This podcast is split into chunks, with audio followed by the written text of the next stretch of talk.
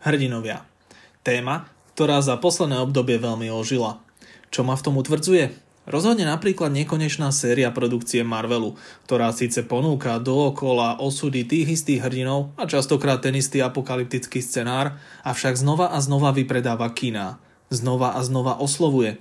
A to najširší okruh záujemcov. V tých sálach rozhodne nevidíte len tínedžerov. Prečo je tomu tak?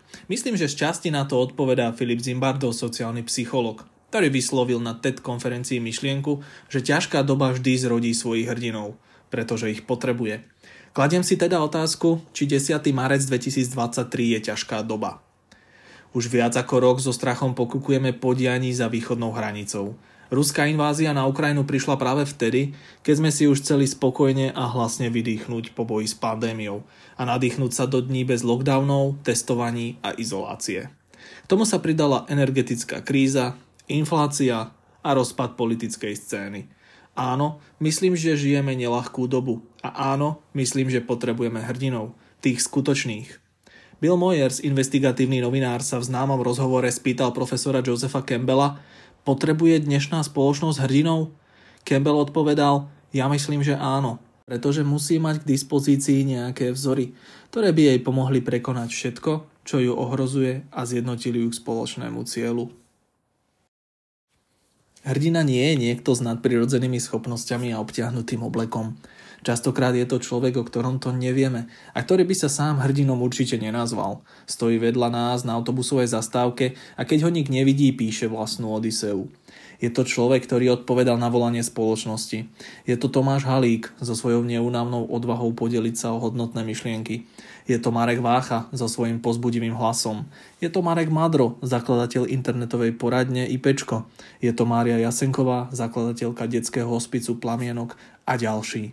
K tomu byť hrdinom je pozvaný každý rodič, ktorý sa odvážne vydá na ťažkú cestu výchovy a ktorý dnes musí čeliť veľkému množstvu pseudoodborníkov. Tí sa snažia dostať rodiča potlak predstavou, že existuje akýsi ideálny návod dokonalej výchovy, čo popiera jedinečnosť každého dieťaťa, ktorá vyžaduje jedinečný prístup. Mnohokrát mi pritom zíde na um autor najznámejšieho pokusu o takýto univerzálny návod Emil alebo o výchove Jean-Jacques Rousseau, ktorý si dal starosť návodom a svoje vlastné deti ponechal osudu v sirotinci. Ak nazývam rodičov hrdinami, nemyslím, že pritom znehodnocujem toto slovo. Už Zdenek Matejček, český psychológ, zdôrazňoval, že výchova chce odvahu a rodič sa učí za jazdy. Rodič má veľkú zodpovednosť, pretože je najbližšie k svojmu dieťaťu, keď sa ono rozhliada po nejakých vzoroch. Na to veľa rodičov zabúda, pretože vidia plagáty rôznych celebrít v detských izbách svojich detí, avšak to sú len krátkodobé rituály, ktoré ako prídu, tak časom odídu. Rodič so svojím príkladom ostáva. Človek by však nemal zliadať k svojmu vzoru viac než inšpiratívne, pretože ak prekročí tenkú hranicu, začne žiť život podľa vzoru, začne žiť život vzoru. A kto potom má žiť jeho život, ak nie on sám?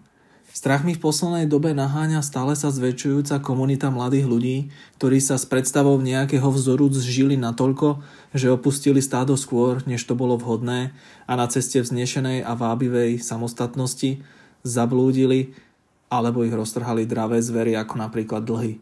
Aj ten najväčší odvážlivec plný nových nápadov musí poznať pravý čas na to, aby vykročil vlastnou cestou za svojou originálnou myšlienkou.